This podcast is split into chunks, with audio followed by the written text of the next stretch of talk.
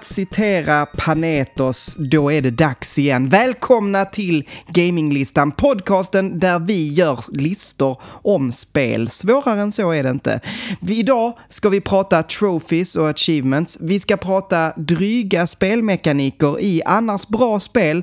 Och vi ska ta en titt på vad vi har spelat som vanligt. Men vem är vi då? Jo, det är jag, Manuel. Och jag, Heden. Hej Heden. Tjena, Manuel. Hur är läget idag? Är det varmt hos dig eller? Ja, det är varmt hos mig och jag vet att det är varmt hos dig. Ja, fast klockan är kvart över tio på kvällen, men Ja, det är fortfarande kokhett. Mm. Jag Ja. dör. Man vill inte bo i lägenhet eh, på sommartid. Man vill inte bo i lägenhet med söderläge heller, eh, när det är eh, sommar idag. Ja, nej, och man vill inte bo i en villa där AC'n har brakat ihop heller, kan jag säga. Ja, det låter inte heller gött faktiskt. Nej. Ja, det, är, det har varit riktigt löjligt idag. Jag, jag kände det, jag vaknade tidigt som fan i morse. Typ så här halv sex. Så bara gick jag upp och så satte jag mig vid datorn som jag brukar göra på morgonen och så bara Alltså är här inte jävligt kvavt? och så bara gick jag ut och kollade, då var det liksom så här typ 22,5 grad. Klockan Mm. typ sex på morgonen. Bara okej, tack. Härligt. Ja, Fan. då vet man hur det kommer att bli sen resten av dagen. Vi, Mm. vi var ju ute, eh, alltså eh, Fanny jobbar natt, då börjar hon klockan 12 och sen så då blir det liksom jag och Matteo här hemma. Eh, och han måste ju aktiveras, det är ju så, oavsett om det är supervarmt eller inte. Så vi gick ut och kickade lite boll på fotbollsplanen som finns här på torget. Åh för fan. Det Ehm, låter som tortyr. Ja, men det var helt okej. Det, det, det är inte supervarmt ändå, det är typ 30. Men liksom när man är ute och rör på sig lite sådär, man har lite solglasögon och keps på sig. Det är helt okej. Eh, och det fläktade lite så. Men eh, grejen är att eh, efter en halvtimme, timme där ute så är du ju rätt varm och svettig. Och jag kände på Matteo, han var helt så kokhet liksom. Han hade sprungit som en galning. Eh, så in och dricka vatten och så ställer vi oss i duschen båda två. Duschar kalldusch. Eh, efter tio minuter när vi hade kommit ut så var man svettig igen. Liksom. Det är så. Ja, och då hade vi ändå stått i iskallt vatten. Det, liksom, det hjälper inte.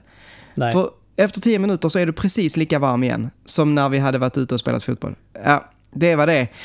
Den här, eh, vad heter det, klimatkrisvärmen som vi har. Härligt.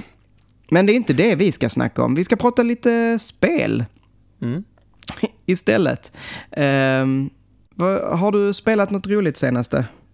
Eh, ja, jag hade ju min farmsim... Eh, ja, vad kallar du det?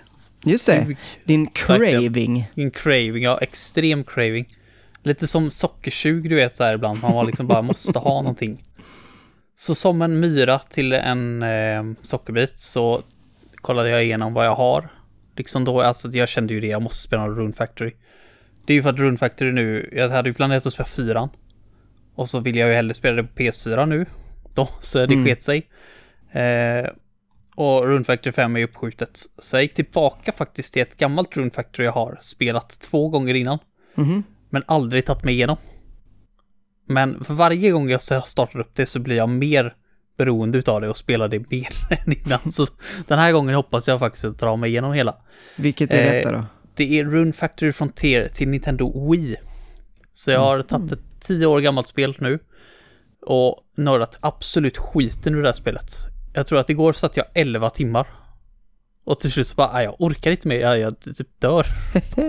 jag var så, jag var helt slut. Bara spelat 11 timmar i sträck, det har jag inte gjort sen. Sen eh, jag var hemma sjuk och spelade Persona 5 Royal. eh, så det var, det gjorde jag min första dag när jag var ledig nu. Ja, nice.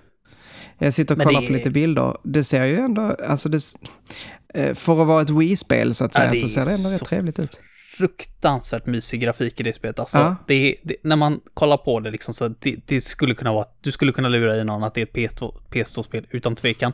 Men alltså den här kartan du spelar på, liksom den här Trampled Village som du befinner dig i hela spelet, Mm. är så jäkla mysig. Alltså, det finns nästan ingen map jag tycker om mer och för varje gång jag spelar det här spelet så blir jag lika påmind bara jäklar vad de har lyckats bra. Jag tror att de har seriöst använt assets från tidigare spel i serien, alltså DS-spel. Mm. För när man tar sig en närmare titt på några av de här typ blommorna och eh, foliagen mm. som de använder, så jäklar pix, pixlig alltså, pixlig så in i helsike. Men de, de får det att se så jäkla, det, det är så mycket liksom. Kollar du på nyare spel, till och med Rune Factory 5 då, så är det väldigt så här flat på många ställen liksom. Det är en mm. typ en grå, brun textur som bara är platt. Men här finns det typ inget sånt. Utan det är gräs och sånt överallt, så det, det, det sticker verkligen ut så jäkla fint. Mm, ja, jag, alltså det är mycket, jag tittar på jättemycket. Det här är någon bild med någon bro och någon bäck och... Alltså jag skulle säga att det ser, det ser nästan ut som ett väldigt fult PS4-spel. Nästan. Mm. Alltså, eh, vissa spel som man ser eh, i den här anime-stilen. Alltså ta det här, vad fasen hette det, Onigiri, som jag spelade, som, som var någon så här MMORPG. Ja, just det. det. Eh, alltså det, det ser mycket sämre ut än det här, mm. kan jag säga. Ja, men det, det, eh. det, ser, det är så jäkla bra, men däremot så kollar du på typ så här, framförallt huvudkaraktären. Mm. Så kommer det på, påminna mig om ett så jädra bra eh, Final Fantasy 8-meme. Det måste du ha sett, du som älskar Final Fantasy 8. Yeah. När, vad är det, Juna, vad heter, eller vad heter hon? hon Rinoa.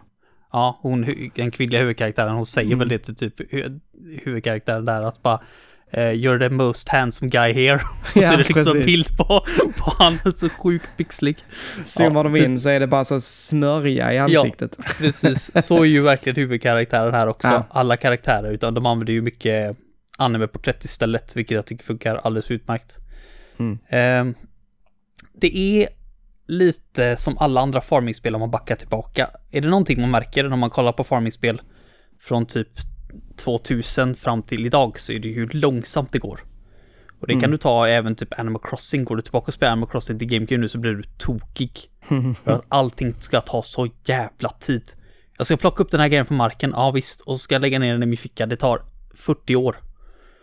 Ja. Medan nu så går det liksom hur fort som helst. Samma sak nu. Jag kollade på um, lite Rune Factory 5 gameplay idag. Och då hade han eh, en hel field full med tomater. Ja, mm. tänkte jag, precis vad jag har nu i Rune Factory Frontier. Eh, bara att på den tiden han hinner ta typ så här 10 planter. Så har jag hunnit plocka upp två, liksom. Ja. Men det, det, det, det som jag har, tycker är så jävla gött med det här spelet nu är det att det är så jäkla avslappnande och jag behöver någonting avkopplande just nu. Eh, så jag bryr mig inte så mycket att det går långsamt. Jag, jag tycker det är ganska gött.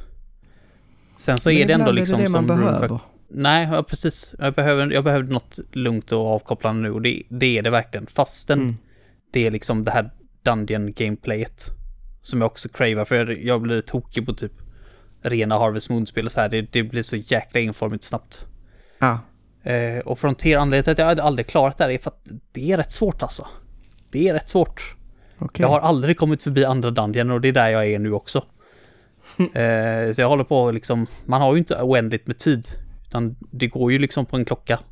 Så mm. en sekund är en minut liksom. Så du har bara några minuter på dig och sen blir du för sen liksom. Är du uppe till, jag tror det är längre än ett på natten. Då försover du dig på morgonen. Mm. Och den liksom eh, tjejen som jag försöker gifta mig med. Hon är brevbärare i byn och hon kommer klockan sex på morgonen. Så då ska jag vara där. Och jag ska ge henne en jordgubbe. Så är det bara. Liksom. Jag får inte vara uppe längre än ett. För då är det risk att jag missar henne. Um, så det, det, är lite sådär små kul grejer. Och jag tycker att den här byn och folket som bor i det är så jäkla mysiga bara så. Man, man, blir så jäkla fast. Jag blir så jäkla fast i det här spelet varje gång. Um, men det största problemet varför jag inte har klar, liksom velat komma tillbaka i det till det tidigare, det är för att eh, det har ett visst system i sig.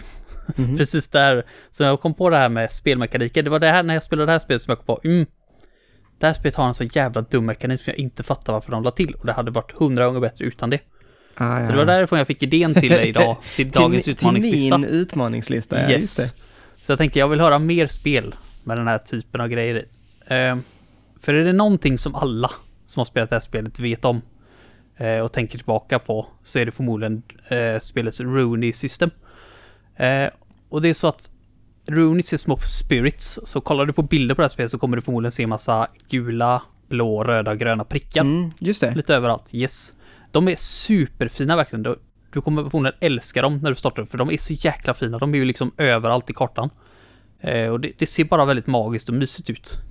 Men de här, Ja. små, äck, men de här små äcklena eh, har ett visst ekosystem i sig. Och när det ekosystemet fungerar så gör det så att alla dina plantor och sådana grejer eh, växer fortare. Mm. Och när det inte funkar, då tar det mycket längre tid för allting att växa. Så att du måste gå runt och flytta på de här mellan olika delar på mappen. Och ekosystemet är så att de blåa, de äter de röda. Men blir inte uppätna av någonting. De röda äter de gula. Eh, men blir uppätna av de blå då. De gula blir uppätna av de röda då. Och äter de gröna. Och de gröna blir uppätna av de gula, men de äter ingenting. Så det blir ju att de blåa är ju total alfa och tar över överallt och de gröna försvinner mer och mer. Så att du måste flytta runt de här så att du liksom håller det här ekosystemet i balans. Och Gud vad jobbigt. jättejobbigt. Och för att göra det lite extra jobbigt, så för att kolla hur det ser ut på de olika ställena, för det finns ju typ, jag tror det är åtta eller nio olika ställen som den här byn är uppdelad i, eh, så måste du antingen gå till ett visst ställe på kartan, gå in där, gå upp på andra våningen och kolla på den här jävla grejen.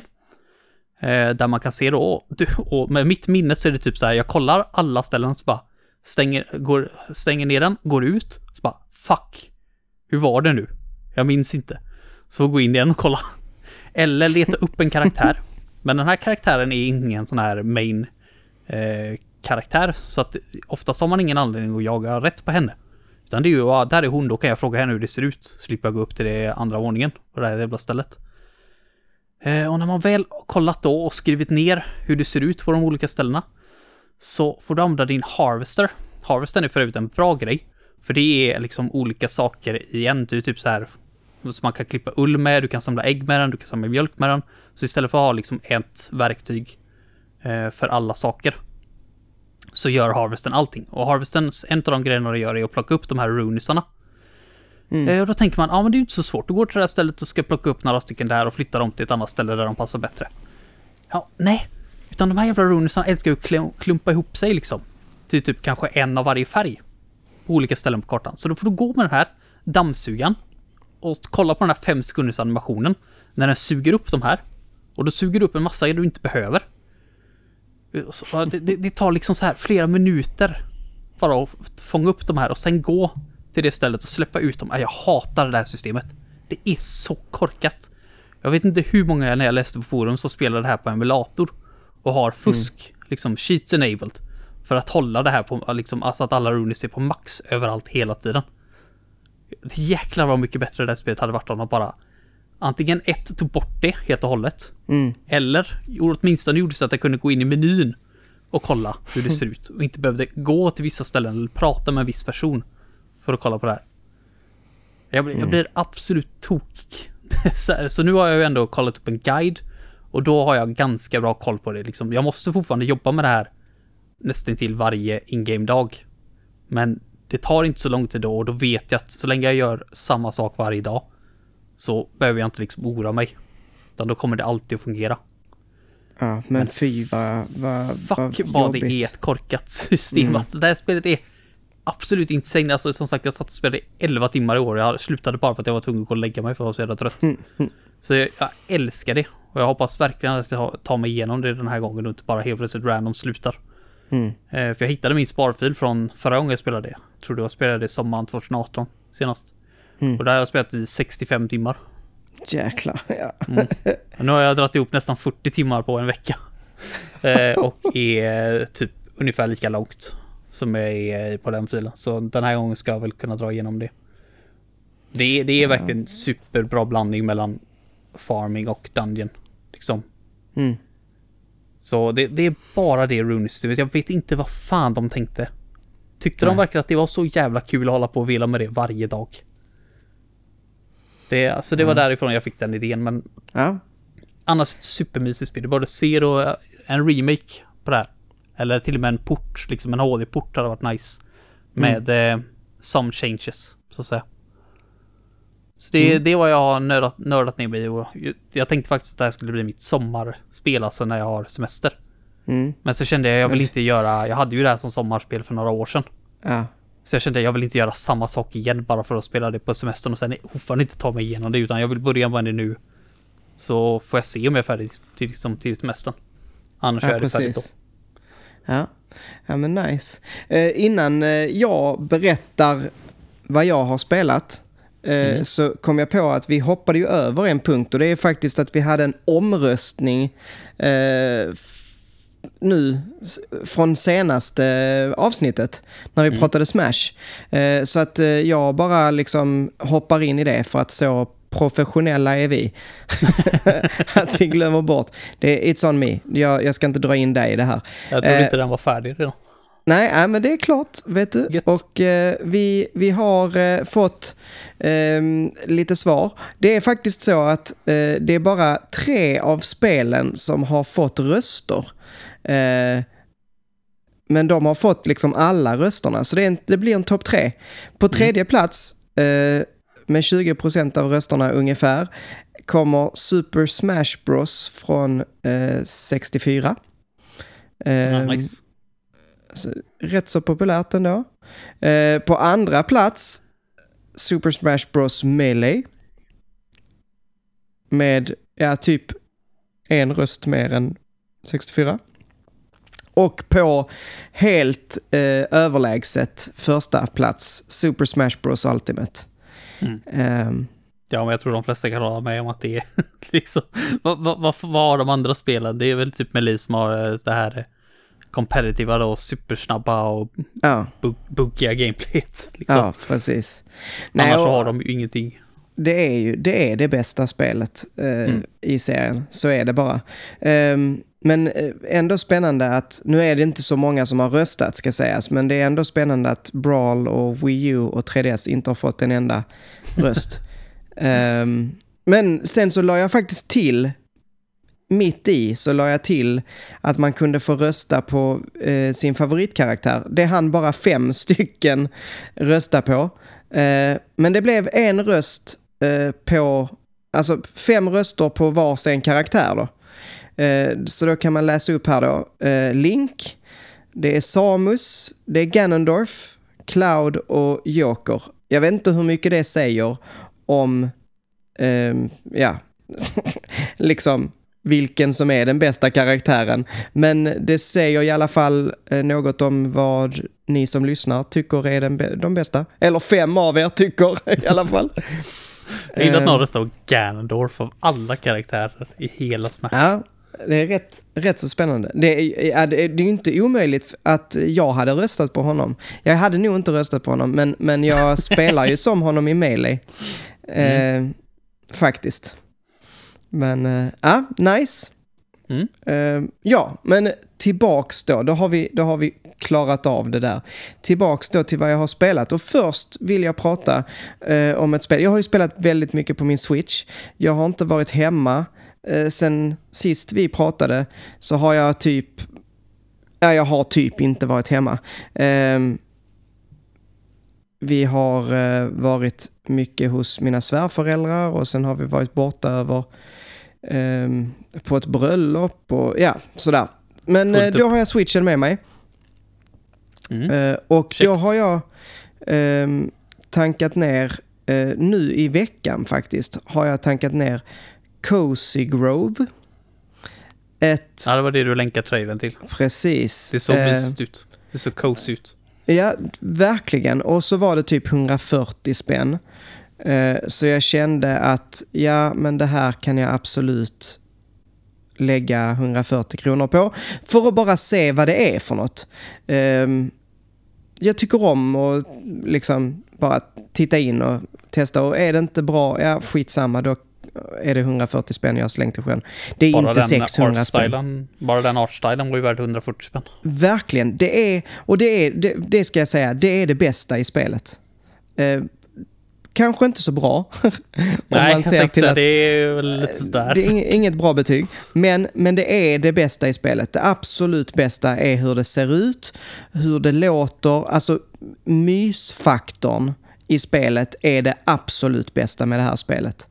Ehm, karaktärerna som du får interagera med, det är, eh, de är fyrkantiga block typ, fast eh, som ser ut som björnar. Alltså björnar, fast istället för att vara björnar så är de rektangulära typ. jag vet inte om jag kan förklara mig. En jättestor räv med en mus på huvudet är det som säljer eh, eh grejer till dig. Eh, men det här är ju en eh, Animal Crossing-klon. Um, och jag skulle säga uh, om... Det, det, det, är, det är okej, okay, max, men det gör väldigt mycket saker som inte är så bra. Uh, alltså, Animal Crossing känns så, uh, vad säger man, naturligt. Alltså, saker och ting tar tid i Animal Crossing och det känns aldrig som att när det är slut på grejer att göra under en dag eh, så känns det inte som att okej, okay, nu tvingar spelet mig att stänga ner. Mm. Eh, utan utan okej, okay, nu har jag uppgraderat shoppen, nu får jag komma tillbaks imorgon för att den måste byggas om. Eller mm. biblioteket eller whatever. Liksom. Um, men här är det mer så här att du går till en liten lägereld som heter Flamey. Den pratar med dig och så säger han Åh, jag tror att det finns två stycken som uh, uh, behöver din hjälp idag på den här ön. Och så går du och okay. hjälper och så går du och hjälper dem och då är det fetch quests, uh, typ bara. kan du leta upp det här till mig? Ja, då gör man det. Och så säger de Åh, tack så mycket och så får du en spirit log Um, för att, ja det glömde jag berätta, alla på den här ön är också spöken. Vilket är helt random för att, jag vet inte, det, it, det spelar liksom ingen roll egentligen. Men de är, de är spöken, alla de här björnarna som man träffar.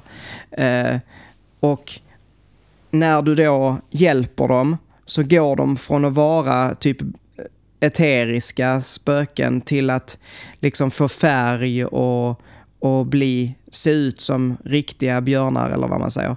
Och så området runt dem fylls med färg. Det är väldigt fint. Det är väldigt, återigen, den delen är skitfin när man, och så det är liksom det, lite det som är utmaningen, att eh, färglägga hela ön på något sätt. Den börjar i någon form av gråskala eh, och sen så ju mer du hjälper till och så, desto mer färg sprids. Och det, det är jättevackert. Men det du faktiskt gör är inte så roligt. Och sen, när du har då hjälpt Säg att, att Flamey säger att det finns två quest och så har du gjort det. Då säger han, ja nu finns det inget mer idag, kom tillbaks imorgon. Men är det här också realtid som Animal Crossing? Ja, fast det finns liksom inget, alltså det finns inget, det, det, det är det han gör. Alltså det, det, där är en klocka precis som i Animal Crossing, som visar eh, vad klockan är och så vidare i realtid. Men, men det spelar ingen roll mer än att det blir mörkt på kvällen och ljust på dagen. Och sen så, sen så är det typ att ja, nu är dina quests slut. Kom tillbaks imorgon. Och det, det känns bara så... Eh, vad säger man? Alltså syntetiskt eller det, det, alltså tillgjort. Det känns som att jag spelar ett spel som säger till mig att nu är speltiden slut. Men finns det uh, ingenting att göra när han säger så? Liksom? Jo, ingen... jo, du kan gå och fiska, du kan gå och samla grejer, sparka på uh, högar eller gräva i hål. Uh, sådär, men det, det är inte... Jag vet inte. Men sen finns det också lite fina grejer. Till exempel så kan du samla såna här badges som är lite som i Animal Crossing man får, du vet, alltså trophies eller achievements för mm. att ha samlat en viss mängd av någonting eller sådär. Eh, och det blir man ju lite sugen på. Samma sak, det finns en fiskmåsbjörn. Eh, ja, så är det. En, en, en björn som dog, han var sjöman i sitt liv och sen så som spöke så tog han formen av en fiskmås. Um, jag vet inte, jag fattar inte riktigt, men, men det är så det är i alla fall. Um, men han är liksom, um, vad heter han? Ugglan liksom. Biblioteksgrejen. Där man liksom, man lämnar in en av varje sak till honom. Um, ja, är det Blavers? Blavers, ja precis. Ehm, och, men istället för att bara samla in liksom kryp och, och fiskar så, så är det allt möjligt. Liksom. Sten och mat och ja. Du, och dessutom får du belöningar för alla grejer du ger den här fiskmåsen. Så det är rätt trevligt. Um, att gå liksom så här, åh nu hittar jag något nytt här, vad är det här? Ja, men då lämnar jag det till honom. Och sen såg jag också, jag har spelat fyra dagar. Eh, och jag såg också att eh, en av dagarna, ja då blev det någon sommarfestival. Så då var det ett random event som inte hade varit de andra dagarna. Eh, så, att, så att, ja, det är ett okej okay Animal Crossing klonspel. Det är superfint och det är det som har gjort att jag har velat spela så här långt. Men nu känner jag mig rätt nöjd. Det är alldeles för monotont och inte så intressant. Det är synd. Det här, man, man, vill, man vill träffa de här karaktärerna, man vill gilla det, men det är liksom bara inte tillräckligt roligt. Det känns som att du skulle behöva göra någonting annorlunda från Animal Crossing, mer än liksom artstyle och liksom... Ja. Det, det, känns som att det tar sig inte liksom friheten att göra någonting, utan det går ganska by the books. Ja, och, så här är ett Animal Crossing och så här är det Och det är nästan, det alltså det är nästan som man skulle kunna tro att, att Nintendo hade kunnat typ eh, anmäla dem. För att liksom fiskanimationerna ser typ nästan exakt likadana ut. Um, Alltså det här när man kastar ut, när, när, man, när den fightas, du vet. Mm. Eh, när den simmar runt. Ja, den simmar runt, runt, runt. Precis. Mm. Precis likadant. Sen så ser det inte allting likadant ut. Man har en hov som man fångar kryp med, fast det är typ jag vet inte, jättekonstiga kryp. De är fina men, men det, är inte, det är inte insekter som är i Animal Crossing. Det är mer random smådjur. Um, men det är lite så, man plockar frukter. Allt du gör i Animal Crossing gör du här också typ. Minus um, inreda hus, det har jag inte sett att man gör än. Um, du craftar grejer, har recept. alltså... Ja. Ja, men, men ja, det är Cozy Grove i alla fall. Och eh, jag kan nog inte rekommendera det särskilt, men man kan titta på det i alla fall och tycka det är fint. Um, Jaha, precis. Kan jag kolla på det på YouTube? Ja, typ. Men eh, ja, sen så har jag spelat Guacamele. Det är ju ett uh, gammalt spel. Jag vet inte när det kom ut faktiskt. Um, men som jag har uh, tänkt att jag ska testa jättemånga ja, det har, gånger. Det har jag och Niklas Söder också sagt massa gånger att det ska vi ta och spela. Ja. har inte kommit runt att göra det. Det är ju också co-op. Jag vet inte, jag tror att man kan spela mer än två till och med. Nej, jag tror eh, man kan spela fyra.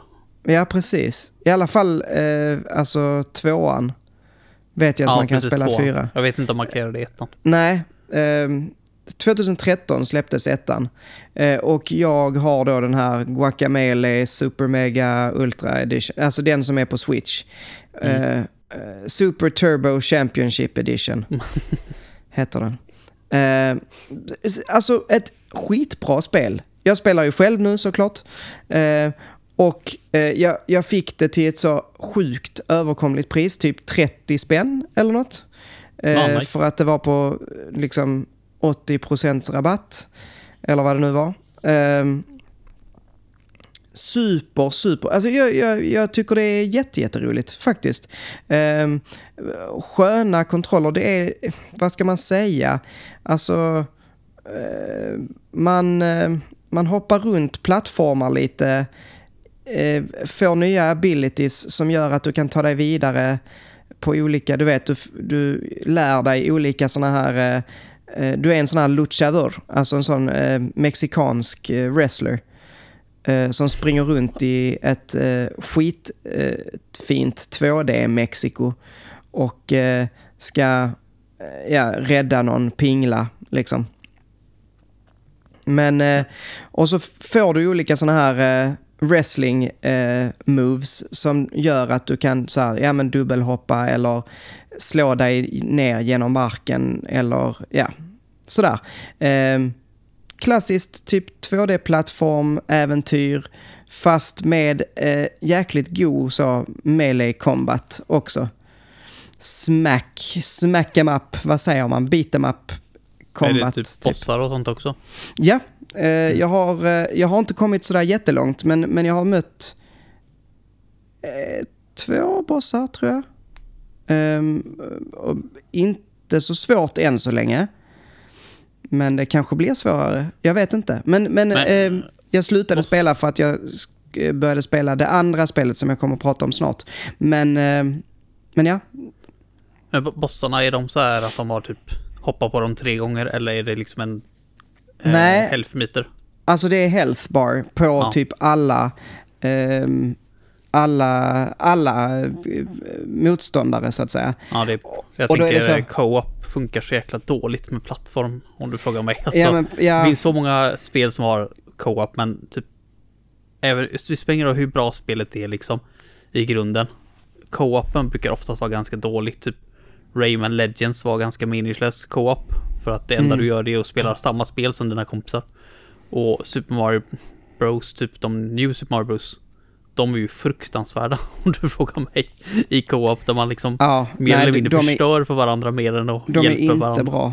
Det är Nej. jättejobbigt. Jag minns hur frustrerad jag var när jag spelade det tillsammans med ja, min syster och mitt ex tror jag. Eh, Mm. Helt fruktansvärt.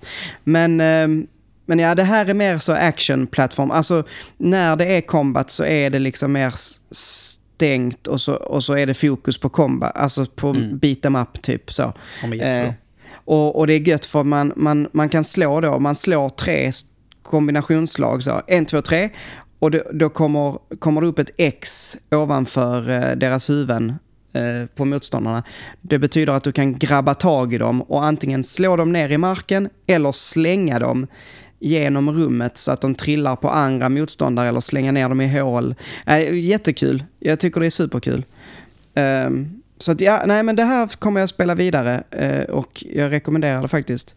Eh, Men sista jag ska prata om, det är att jag faktiskt har börjat nu spela eh, Bloodstained Ritual of the Night.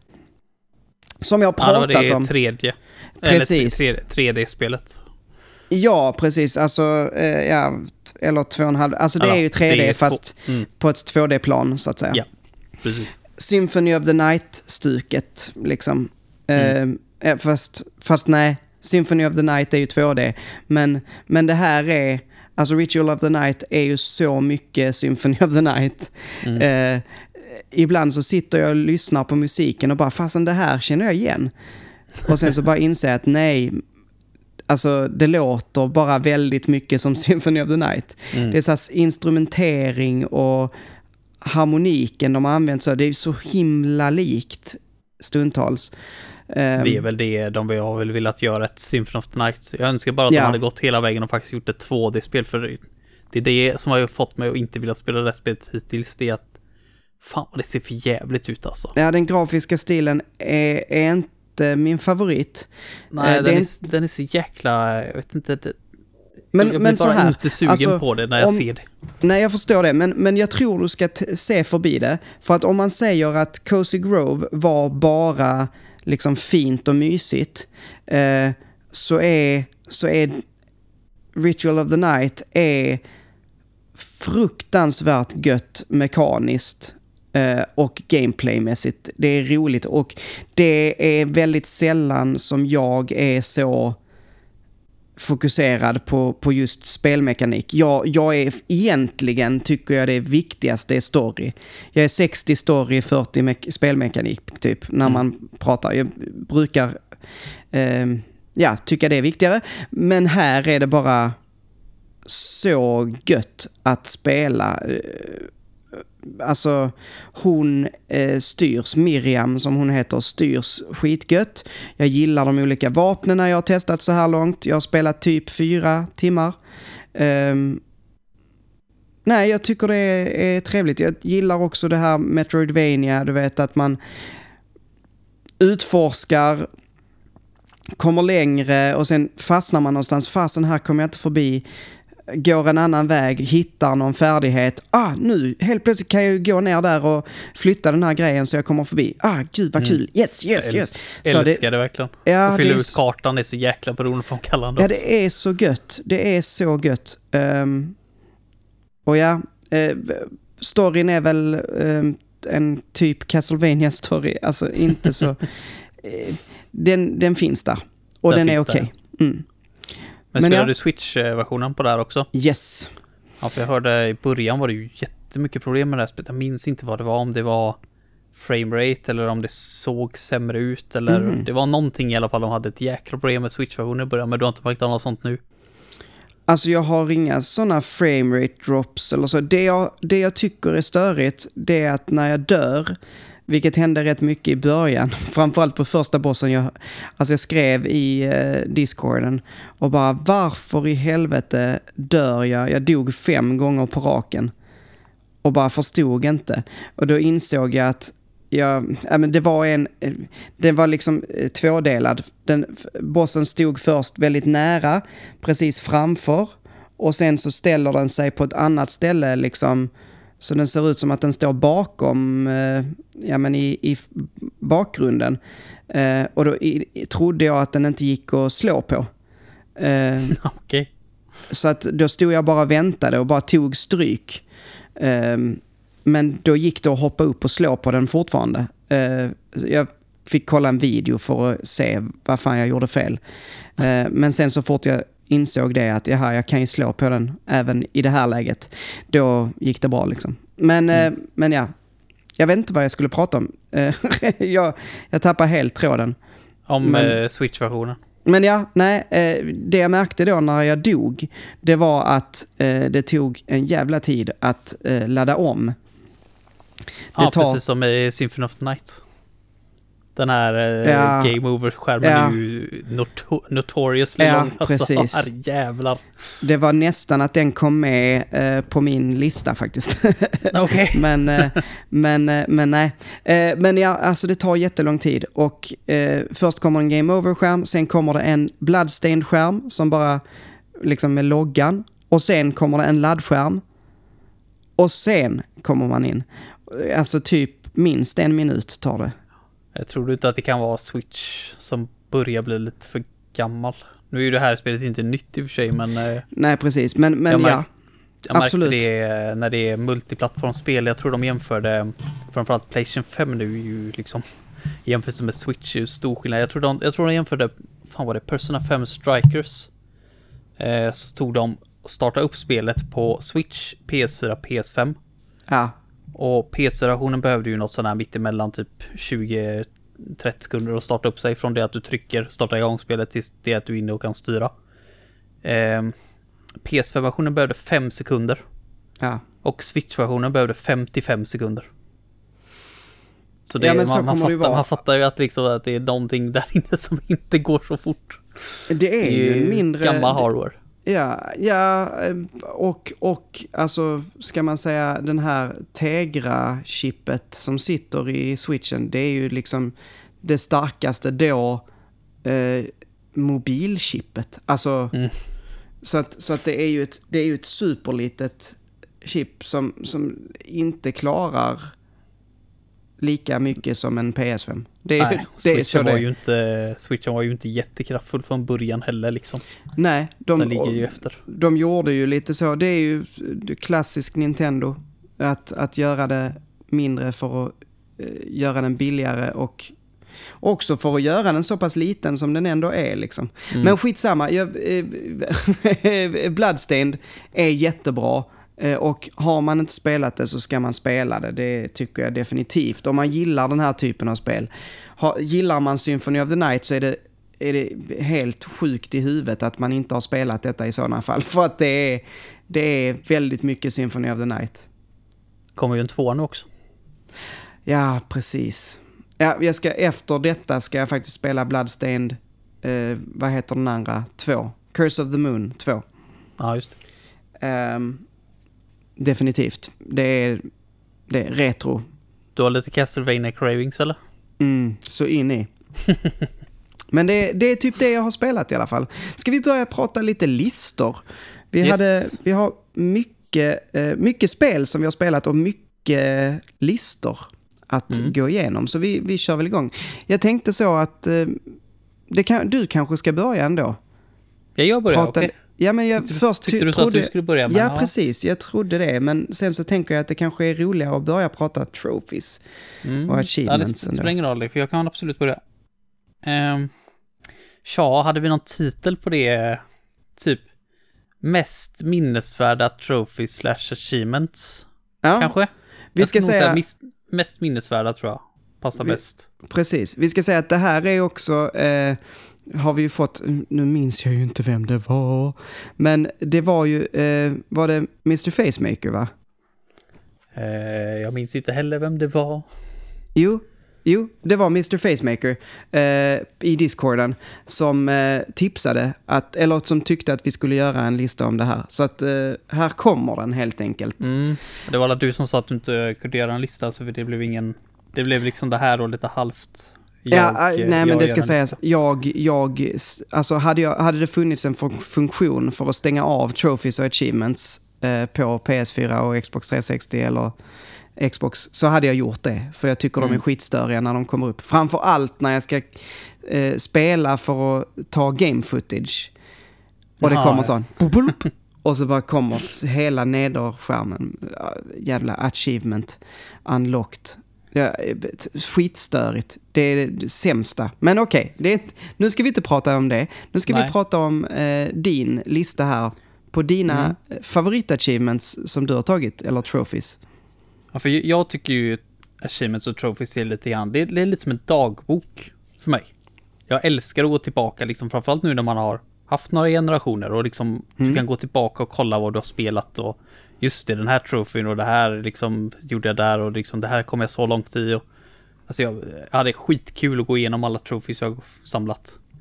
Eh, nu kommer jag inte ihåg hur många jag har, det är ju några tusen kan man ju säga. Eh, men jag valde ut sex stycken trophies. Som är Okej. minnesvärda av olika anledningar. Och det, det är ganska kul när jag går igenom de här att det är verkligen väldigt olika anledningar varför jag har med de här på listan. Eh, några positiva, några negativa. Så det, det kan vara allt möjligt. Nice. Um, men jag tänkte jag börjar lite random. Vi har gjort så här, jag gjorde en topp top tre blev det med sex stycken spel där tre ut, eller fyra utav dem delar på tredjeplatsen. Så jag tänker gå igenom dem först. Eh, den första jag tänker gå igenom var eh, den heter Too Much Free Time, Bronze Trophy. Eller 20 Achievements Point, ifrån Tales of Vesperia. Eh, och det är Play for 100 hours. Och jäklar vad jag eh, tog illa upp när jag fick den här första gången. För då var jag arbetslös. så helt plötsligt när jag spelar så här, spelar, alltså jag spelar säkert 12 timmar om dagen. Precis då. Arbetslös, värdelös, eh, bidrog inte till någonting eh, i society överhuvudtaget. Bara satt hemma och nörda Tales of Vesperia. Eh, så ja, den tog jag illa upp mot. Eh, sen har jag ju spelat det här spelet så mycket nu så jag hade kunnat få den här sju gånger om. Den här, den här achievementet. Så ja, too much free time helt klart. Och nu när jag spelade igenom det på PS4-versionen så satt jag och spelade och så såg jag att när jag var inne i menyn så bara fan du har spelat 99 timmar, 59 minuter och sekunderna tickar upp. Och bara oh shit, jag får ju snart min eh, too much free time eh, igen. Ehm, och då helt plötsligt, du vet, den här hjärnan bestämmer sig för typ när man är ute och går. Så säg att du går över ett övergångsställe och säger plötsligt bara Gå bara på de vita sträckorna. Varför då? Jag bara, ah, you gotta. Bara, annars dör du. Typ ett sånt moment fick jag där. När helt plötsligt bara, gör något kul. Bara, för det kommer ut så här, för PS4 tar ju ett screenshot. Mm. När man tar en trophy. Just det. Så, och då var det liksom bara så här, vadå något kul? Jag kan inte bara göra något kul. Vad, vad, vad skulle det innebära? Nej, gör något kul. Nu, nu är det 20 sekunder kvar på det, gör något kul. Ehm, så jag tänkte, jaha, vad fan gör jag då, då? Så jag gick in i menyn, bläddrade igenom mina items jag har. Och där hittade jag ett par, eh, liksom, ett par bananer. Med item description. Så det är det, det jag har som bild. Den trofén, nu går jag in och kollar too much free time. Kollar bilden på den så är det liksom så här bananer. bara a, a yellow fruit. Och bara, ja, jättebra. Så himla random. Ja, så jäkla random. Så jäkla, alltså det var inte dugg kul. Men ändå när jag kollar på den bilden så börjar jag gaffla bara varje gång. Alltså, vad i helvete. Totalt random. Too much free time som sagt. Um, vi tar, vilken ska vi ta nu? Yeah, vi kan ta, vi kan faktiskt ta den här. Ehm, the Legendary Strike Silver Trophy ifrån The Dragon's Crown. Och den enda trofén utav de här eh, troféerna jag kommer gå igenom idag som jag faktiskt inte har fått. Och det är därför den är därför den är så minnesvärd, för att det är den enda trofén jag inte har tagit. Så det är den trofén som står mellan mig och min Platinum. Och för att få The Legendary Strike-trofén så behöver du göra en attack som gör 100 000 damage. Och för någon som inte har spelat spelet säger du inte så mycket, men 100 000 damage i en attack, det är absolut insane. Alltså jag, jag tror inte ens att de hårdaste attackerna gör ens 10 000 damage. Så how the fuck ska jag göra 100 000 damage i en... På en gång liksom, i en strike? Eh, och då gick jag igenom en guide eh, som finns på uh, YouTube. Och när jag testade att göra den så kunde jag göra ungefär typ sådär... Jag tror jag kom upp i typ 76 000 damage. Så att det, jag måste fortfarande grinda lite till för att få den. Men det, det är ett mål jag har nu under semestern. Skaffa The Legendary Strike Trophy så jag kan få min Platinum. Efter alla dessa år. För det här är ju shared eh, Trophy List från PS3-versionen. Ah. Så, att, så att jag har jobbat på den här Trophy-listan sedan 2013 typ. Eh, så det är fan på tiden nu att jag får min Platinum. Nice. Ja. Yes. Jag ska hålla tummarna. ja, vi ska ju spela det har vi sagt då. Ja, det, det måste vi göra. På då. Absolut. Jag kanske får vara med. ja, precis. Du kan också skaffa den. Perfekt. eh, vi kan ju inte gå ett avsnitt utan något riktigt hedenaktigt, så jag valde den här. Och för att det är en av de troféerna jag kommer att tänka på bara, ja, minnesvärda trophies, yes. Eh, en bronstrofé från Atelier Sophie, som heter Date with Tess. Och eh, den går ut med att man ska enjoy a date with Tess. Och det här spelet spelar du ju som, en, som många andra Atelier en ung tjej. Och det stället du plockar upp missions från i det här spelet, så här typ uppdrag du kan tjäna lite extra pengar på, är en bar. Och där jobbar en annan ung tjej eh, som heter Tess. Och hon är definitivt en poster girl helt enkelt. Hon är typ, hon har typ så här bunny ears på sig liksom och en, eh, ja, hon är en bunny girl helt enkelt där. Mm. Så att där är ju liksom fulla män som är där för, för att se henne bara liksom. Så att eh, de tjänar jättemycket pengar på henne. Och när du gör uppdrag så får du um, tickets. Som du kan byta in mot antingen bra materials eller sådana grejer. Mm. Uh, så det är bra att byta in där, för där kan man ju få mycket ovanliga grejer. Men för 99 sådana här tickets så kan du få en date-ticket. Och jag bara, hmm. Hon är en tjej. Och Sophie är en tjej. Så att jag måste ha den här date-ticketen. Så det var bara att börja grinda. Upp till 99 date tickets. Och det var ju så värt det. Jäkla awesome. Alltså, jag har så många, jag har ju spelat så många juryspel, så jag tänkte jag skulle kunna ta en trophy från något av dem istället, men ett jury moment i ett annars icke-juryspel. Yeah, det är nice. Jäklar vad jag kämpade hårt för det här, men det var så värt det. Det var så wholesome, den, eh, den scenen. Jag har seriöst den scenen nersparad så här filmfil. Så jag kan kolla mm. på den när som helst. Så det... Yeah, så det var en av de första grejerna. Det, det, hade, hade jag rangat, rangordnat alla de här spelen så hade, hade den ju kommit trea själv. Så det, det är den bästa utav de här. Det är den mest minnesvärda i alla fall. Så det, ja, det var det värt det. Det var bara en bronstrofé. Det var lite random dock. Jag får mig att jag jobbade lite hårdare än, än vad jag tycker att en bronstrofé var värt. Men ja, ja, visst. Eh, och den sista jag har. Mm. Den har jag med för att det var ett sånt jävla skitspel. Och den här trofén visar hur jävla icke, eh, hur mycket de brydde sig liksom. Kände jag. Och det är också en bronstrofé.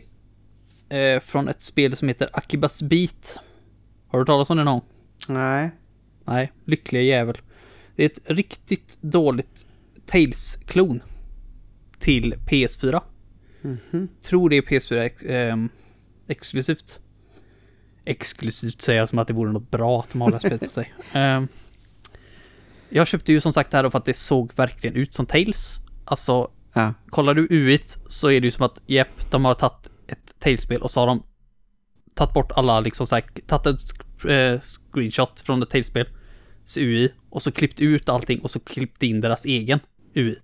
Som ser identiskt ut men med en annan färg. Mm. Alltså herrejävlar. Och gameplayet är ju verkligen Tales. Men säg att du hade tagit bort allting som gör Tales-spel bra. Och Mm. framförallt den här filen, alltså. Det, det var som att slå på någonting som inte... Alltså vissa så här typ fighting och beat em up har ju också sådär att det, det är liksom inget umf bakom det. Nej. Liksom inget, det är ingen feedback på någonting. Du slår på någonting men det är liksom, det känns inte som att du slår på det. Det känns som att ingenting händer. Så var det i spelet. Riktigt jäkla skit och du utforskar Akihabara vilket är supercoolt. Men jag tyckte Mm. att när jag spelade bara, fan vad det ser tomt ut. Alltså det ser tråkigt ut. Det är fult och... och då hade jag ändå spelat ett annat eh, sånt här Akihabara-spel typ som heter Akibas Trip. Ehm, typ ett år tidigare. Så jag gick tillbaka och kollade gameplay på det. För det har man ju, också- hade jag också lite så här gameplay sparat. Bara, det, här, det är ju mycket snyggare och det är mycket mer NPC som går runt och det är mycket mer färgglatt. Bara, okej, vad fan hände här? Jag tror det är samma företag som har gjort båda de här spelen nämligen. Mm. Eh, bara att de ville, kände väl att, ja, men nu har vi gjort hela Akihabara i en spelmotor, då kan vi lika gärna använda det till att göra ett till spel. Mm. Ehm, Det ser, eh, jag sitter och kollar. Inte, det ser inte jättekul ut. nej, det är alltså, inte jättekul. Det är Tomt jättetråkigt. ut. Mm. Men eh, då den här Beat eller Beatvis som den här trofén heter. Eh, Ah. Den är Achieve a 99 beat combo. Och beat är hits, helt enkelt. De kallar det för beats. Ehm, så det, de tre troféerna jag har från det här spelet, det är Klara Chapter 1, Klara Chapter 2 och den här 99 bit kombon som jag egentligen tror är liksom så här skulle vara mer endgame. Pro- Problemet är ju bara att i tutorialen så kan du slå på fina hur länge som helst. Så att jag fick den här 99 Åh, hit kombon ifrån tutorialen. Och jag bara, jupp, Ja, ja. det var så här mycket de brydde sig. Smart. Mm, smart. Så att, ja, yeah, den tänkte jag på direkt när jag kände det också. En riktigt dålig trophy. Jag bara, mm. De kände så här, yeah, det här är så här riktig endgame, så här, bara de bästa spelarna som kan göra de bästa kombinationerna. Bara, nej. Fick den i tutorialen. Jäkla skitspel. Ehm, Ja, yeah, det var väl mina treor. Nu går jag in på dem lite mer, de två första jag tänker på, de som verkligen sticker ut. Mm. Ehm, till se. På andra plats har jag den enda Gold-trofén. Eh, och anledningen till att jag har med den här är för att ja, det, här, det här är inget bra minne faktiskt. Det här är ett, det här är ett dåligt minne. Ehm, men det, det är någonting jag förmodligen aldrig kommer glömma. Det är från, jag vet inte om du har hört talas om Hyperdimension Neptunia-serien någon gång? Nej. Nej, det är en väldigt, väldigt nischad eh, anime-RPG. Mm. Eh, men det här är från det andra spelet i serien. Eh, Hyperdimension Neptunia Mark 2. Och den här trofén heter The Blood of Many. Och du måste, för att få den måste du Finish the Conquest Ending Route. Eh, och ska man ta och förklara lite snabbt vad Hyperdimension Neptunia är så är det en, det är en parodi på spelindustrin. Alltså, den världen du lever i heter Game Industry. Alla karaktärer är parodier på antingen företag, alltså typ Sony och Microsoft och Nintendo, eller spelserier. Så de gör parodi på allting från Mario, Resident Evil och Gears of War Mm. till supernischade saker som- man förmodligen aldrig har hört talas om. Och det är humor. 99% humor, liksom. Det tar sig aldrig seriöst. Inte någon enda gång. Jag ser nu, huvud- din, din sån Discord-ikon är därifrån va? Eh, ja, just det. Det är Ja. Nepgear. Det är hon som är huvudkaraktären i Mar- Mark 2. Så det Ja, passar ju faktiskt bra. Yes. Alltså jag, jag tycker så här wifus och husband och sånt där är supertöntigt egentligen. Men hade jag haft en wifi så hade det varit Nepgear. Utan tvekan. Eh, och jag, jag tycker jättemycket om henne som karaktär. Eh, som synd bara är att hon är ju så här super ogillad utav många så att hon fick ju aldrig vara huvudkaraktär igen efter det här spelet. Tyvärr. Okej. ja. Så det gör mig lite ledsen. Ehm, men som sagt, det, det är humor. Allting, mer eller mindre. Jag tror att de försökte ha lite seriösare storyline i tvåan än i resten av serien, men det är fortfarande liksom, det, det är humor. Typ allting. Så när man kommer till det här då, trofén som heter The Blood of Many, så Mm. fattar man ju direkt att det här, det här är ju någonting som är, sticker ut lite grann. Um, storyn är i alla fall att världen håller på att tas över av en typ någon slags entity som heter R4. Det är också en parodi för att på DS-tiden så fanns det en eh, typ någon sorts modkit till DS. Som var väldigt populärt framförallt i Japan, men jag tror det fanns över hela världen, som hette R4. Eller R4. Så det är därifrån de har fått eh, main-villainen. Main-villainen är helt enkelt en pirat, eh, ja, vill Mm. piratkopiera. Liksom. Det, är, ja, det är superfånigt. Men i vanliga fall då så klarar du ju liksom spelet genom att bara levela upp som ett annat RPG och liksom gå och döda henne. Liksom Mm. hur lätt som helst. Men i den här routen så inser de att de kan inte döda henne på något annat sätt än ett legendary svärd. Eh, som måste poweras upp. Och då tänker man, ja men då jag går man väl och gör några dungeons och hittar några sätt att levela upp den här på. Nej. Det sättet du levelar upp det här svärdet på är att eh, ja, det kanske man också måste förklara innan jag går in mer på det. Nepgear och alla de här andra huvudkaraktärerna eh, är goddesses, alltså i den här världen. Så det är de som styr. Alltså typ Nintendo, Microsoft, Sony har ju sitt eget land här då. Och så är de liksom goddesses över de länderna. Och för att levela upp det här svärdet då så måste man ta livet utav de här goddesserna. Så att de helt enkelt mördar varandra. Med, alltså, det, de säger att det, ja, det, det finns inget sätt att göra det här på. Annat än att liksom offra våra liv. För att powera upp det här svärdet. Och det är så fruktansvärt att se de här karaktärerna mörda varandra. Liksom, det, det, det, det är så hemskt. Jag, jag hatade det. Bara, what the fuck är det här? Vad var det här för sjukt skämt? Jag, jag mådde så jävla illa i slutet av den här storyn. När det liksom till slut bara var Nepgear och hennes stora syster kvar och Nepgear tar liksom sista livet och är den sista goddesen kvar i världen. Med det här svärdet då liksom fullt uppgraderat. Mm. Och som pricken över it över det här vidriga jävla routen så går du till sista bossen. Och då tänker jag, ja ah, okej, nu är det fight. Ehm, när, när sista bossen ser att du har det här svärdet så säger de bara, okej, var det värt det? Liksom. Och så låter bossen en döden. Den slår inte tillbaka. Och sen när man dödar den så, så säger de typ sådär bara, ja, liksom ha kul i den här världen där du är ensam kvar, typ. Och sen så dör, dör den. Mm. Jag mådde så jävla skit efter det här slut. Efter det här slutet alltså, fy fan. What the fuck tänkte de på? Jag vet att de fick mycket skit för det här slutet. Mm. Absolut vidrig grej alltså. Det, det, det, det är nog många som sitter där och tänker bara what the fuck pratar du om? Det låter väl inte så farligt, eller det låter kanske till och med coolt. Ja, Ja, det, Liksom låter rätt, det låter rätt jobbigt. Yeah. Om man nu, eh, framförallt, framförallt om man får liksom en liten relation till de här olika gudarna, systrarna eller vad de var liksom.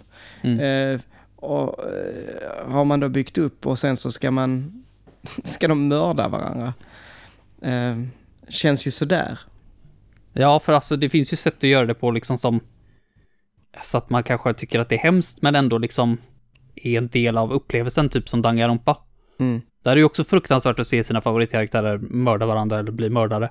Mm. Men det här görs på ett sätt så det liksom bara... Alltså det är det här ett sjukt skämt. Det, här är inte, det var inte kul. Det var inte kul för fem öre. Jag hatade varenda sekund utav det här. Jag tänker, för det, det var liksom som en rullande snöboll liksom. Det var ju... Det går ju ganska fort att gå igenom den här routen som tur var, men varje cutscene var ju värre än den andra. Mm. Det är su superhemskt alltså. Jag- Och så när jag ser den här jävla trofén så är det liksom bara, vad i helvete tänkte de på? Ehm, så att om jag spelar remaken på den här gång, som finns till, eh, tror det är till vita, som jag har och får inplastat såklart, Mm. så kommer jag hoppa över den här routen. Det, det får fan vara, jag har, jag har platinum på det här, jag kommer aldrig spela om den routen. Jag, jag trodde seriöst att de skulle ta bort den i remaken. Men eh, det fanns några som tyckte att den var intressant och jag tycker den bara, det är helt sjukt. Helt sjukt. Det, det går inte att förklara liksom för någon som inte har spelat spelet men det är, super, superkorkat bara, jag fattar inte grejen. Jag, jag tog illa upp, jag, jag tog så illa upp så att jag var nästan så här bara, fan ska jag ta och stanna hemma från jobbet? Jag mår så jävla skit. jag ville seriöst kräkas bara, men jag kände att jag vill inte ha det hängandes över mig resten av livet. Ja, för att jag var hemma en natt för att jag spelat ett spel som gjorde mig illamående. Bara aldrig hört talas om innan. Nej. Så att nej, jag... ehm, What the fuck bara. Ah. What the fuck. Det är nog det bästa sättet jag kan säga det på. Ja, men låt oss lämna den här skiten bakom oss. Om jag aldrig vill prata om den igen. Så nu har jag fått det ur mig, min vägg. Eh, och på första plats har jag en Silver Trophy. Och det är dags för lite Rune Factory igen, Manuel. Åh, kul. okej. Yes, Jag är det redo. här, yes, det här är från Rune Factory Oceans slash Tides of Destiny, beroende på vilken del av världen du bor i. Ehm, en Silver Trophy som heter Germ Factory. Och anledningen till att jag har den här på första plats är ju både för att den var så jävla sjuk i huvudet. Och för att det här var min första Platinum jag tog. Och det var den här trofén som stod i vägen mellan mig och Platinumen. Så att när jag gick igenom hela trofélistan så bara, okej jag har bara det här kvar. Okej, vad behöver jag göra för den här grejen? Um, gör en factor i alla fall att du ska bli sjuk. Eller catch a cold. X antal gånger. Och vid det här laget så hade jag spelat ungefär 150 timmar utav det här spelet. Jag hade fått en cold kanske tre gånger på de 150 timmarna. Vad, vad är en snabb gissning, Manuel? Hur många gånger tror du att man var tvungen att bli sjuk för att få den här trofén? 99, jag vet inte. Ja. Nej, men Nej, men det, det är close. 100 gånger i alla fall. nej, nej. hundra gånger ska du bli sjuk. Jag bara, what the fuck? Jag bara, hur i helvete? Alltså, jag, jag kände direkt då bara, nej, jag skiter nog i det. Men så hade jag ju aldrig fått en Platinum innan. Och Trophies hade ju ändå varit ute. Jag kollade faktiskt vilket datum jag fick den här på. Det är den 17 november 2011. Eh, så det är snart 10-årsjubileum förut. Men då hade ju ändå Trophies funnits ett tag. I några år i alla fall. Ja. Och jag har fortfarande inte fått med en Platinum. Så jag bara, hur fan ska jag fixa det här då? Vad jag gjorde då var i alla fall att jag satte upp spelet så att jag hade det ur högtalarna, så jag kunde höra. Och när jag vaknade morgon morgonen så tog jag fram mina svärd, slog, tills jag svimmade. Och när jag svimmade då så hamnade man ju tillbaka till sängen, vaknade upp nästa dag. Med en procentuell chans att bli sjuk. Och jag skulle gissa på att den procentuella chansen kanske är typ så här 66 procent, så här två, två av tre gånger. Um, och sen så visste jag vilken knapp jag, så här, jag hade lärt mig utan att kolla hur jag tar min cold medicin. För är du, har du redan eh, blivit förkyld så kan du inte bli det igen. Då måste du först bli av med din förkylning genom att ta medicin och sen Ja. fortsätta. Så vad jag hade i högtalarna är ungefär så här typ två timmar. Och så här, hu, ha, hu, ha, hu, ha, hu, typ så här, och så bara, äh, så här svimljud. Och så vaknade jag upp på morgonen och då var det ju en viss melodi man fick om man var sjuk. Då hörde jag den melodin, gick jag in i menyn, tryckte kolmedicin och sen hu, ha, hu, ha, hu, ha, uh, så ramlade det ner. Och så höll jag på så. Så hade, så hade någon kommit in och undrat vad fan jag håller på med så hade jag nog haft lite svårt att förklara. För jag, jag satt ju med internet uppe och satt och typ läste forum och gjorde andra grejer under tiden. Och så satt jag med en hand och bara peppra fyrkant liksom. Så det, så långt går jag inte för en trofé idag. Det gör jag inte. Nu tar jag bara de troféerna jag känner för. Men här vill jag ju verkligen ha min Platinum. Så det är väl också en liten bubblare då. Det är väl eh, Rune Factory Mastery. Alltså Platinum trofén i det här spelet. Ja. Alltså jag hade ju aldrig i hela mitt liv det, är det här jag tycker är hemskt med trophies. att man ska sitta och liksom spela, spela sönder spel på något sätt. Gud, alltså, ja. Men, men ändå, bra jobbat får man väl säga. Ja men nu- nu, använder jag ju trophies bara som en kul grej. Alltså jag går igenom trofélistan och så tar jag de troféerna jag känner för. Och för mig är det en liten extra morot. För vissa grejer gör jag ju då och tycker det är kul. För att jag vet att jag får en belöning som är permanent liksom efteråt. Så hade jag spelat det till exempel på Switch då, som inte har något sånt här system. Mm. Så hade jag kanske inte orkat bry mig. Så för mig kommer det här liksom, det, det är en liten extra morot. Mm. Som gör det lite extra roligt att göra saker i spel. För att jag har den här permanenta liksom dagboksinlägget sen. Som jag kan se det som. Och, men så här långt går jag inte för en trofé idag. Nej, nej, men det är förstår jag ändå verkligen. 5,2% av spelarna som har spelat igenom det här spelet som har den jävla trofén. Vilket är ändå rätt imponerande. Ja.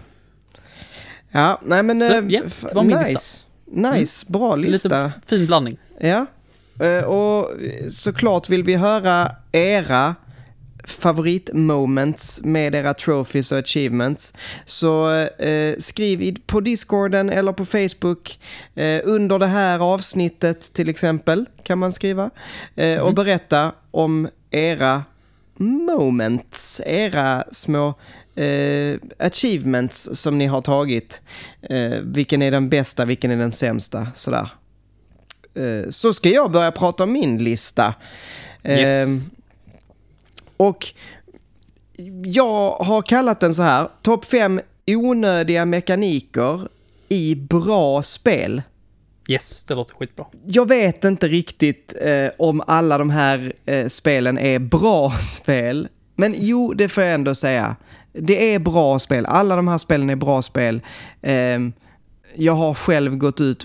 Vi kan börja med femman. För femman eh, är ett spel som jag har eh, sagt väldigt ofta att jag inte förstår mig på.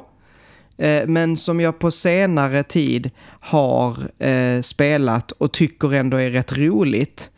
Eh, det är nog min absolut största guilty pleasure, alltså som jag typ skäms av att säga att jag eh, tycker är kul att spela.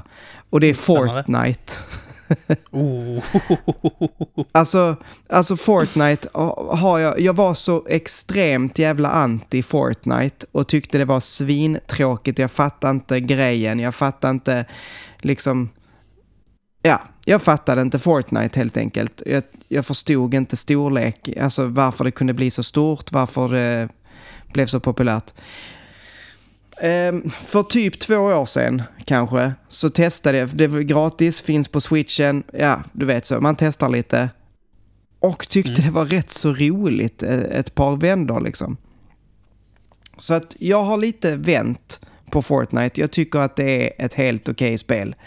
Ehm, men det finns en sak i Fortnite som jag tycker är helt onödig, som jag fortfarande inte förstår mig överhuvudtaget på. Eh, och så, som är en mekanik som jag bara hade velat radera, eller åtminstone att det hade funnits ja, men ett, ett, ett spelläge utan den här mekaniken, och det är byggandet. Jag Mhm. förstår inte. Du vet, ibland så hamnar man i en match det, det, nu märks det ju också att jag inte är någon Fortnite-spelare. Jag hade velat ha den här cartoony stilen och så bara liksom skjuta lite på varandra. Det hade räckt. Helt plötsligt så möter man någon, någon jäkel som liksom så här, du vet, eh, man börjar skjuta lite och så bara märker man hur de bara brrr, så bygger upp ett torn. Och man bara, var tog den vägen? Nej, den bara försvann upp i något jädra trätorn här. Nu, Ehm, nu har jag aldrig spelat Fortnite, men man kan bygga rätt fort i det va? Ja, ja, alltså om du är väldigt bra på Fortnite så är det ju liksom, ja men på, på liksom ingen tid alls så kan du bygga upp, alltså en vägg tar kanske två sekunder att få upp.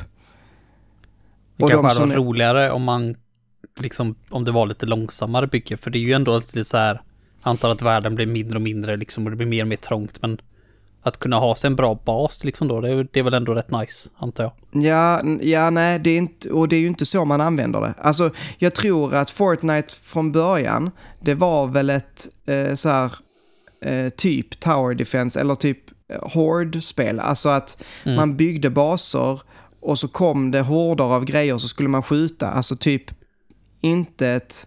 Det här var ju bara en, en del av Fortnite, var ju ett mycket större spel, eller det här, vad heter det? Battle Royale-delen var en del som de la till.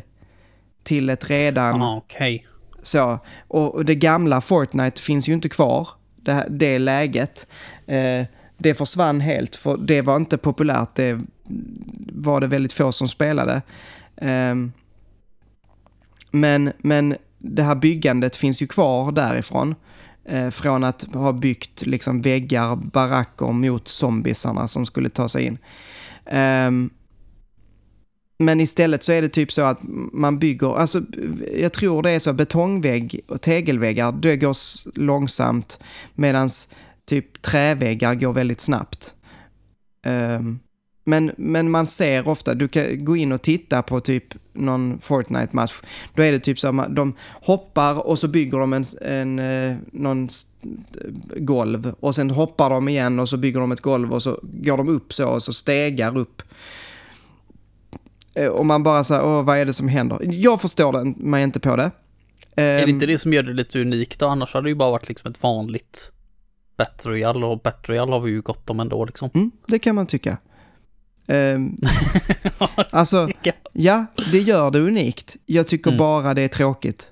Jag, eh, som sagt, jag är ju ingen Fortnite-spelare. Jag vet inte om jag... Alltså, det är det här jag menade. Är det här ett bra spel för mig? Så. Jag tycker det är kul, men, jag, men det här är ju uspen på något sätt i Fortnite och det är den jag verkligen inte tycker om. Mm. Ehm, så att jag hade gärna sett ett Fortnite utan de här mekanikerna. Jag hade också velat spela Fortnite som det var innan det blev Battle Royale. Eh, bara för att se vad det var för ett spel. Ehm, men ja, så det var min femma. Mm. Ehm, min fyra är en spelmekanik som jag stör mig på väldigt, väldigt mycket i en serie som jag tycker väldigt, väldigt mycket om. Och det är Ehm, Mhm. det finns en grej som är... Jag hade nog inte velat ta bort den.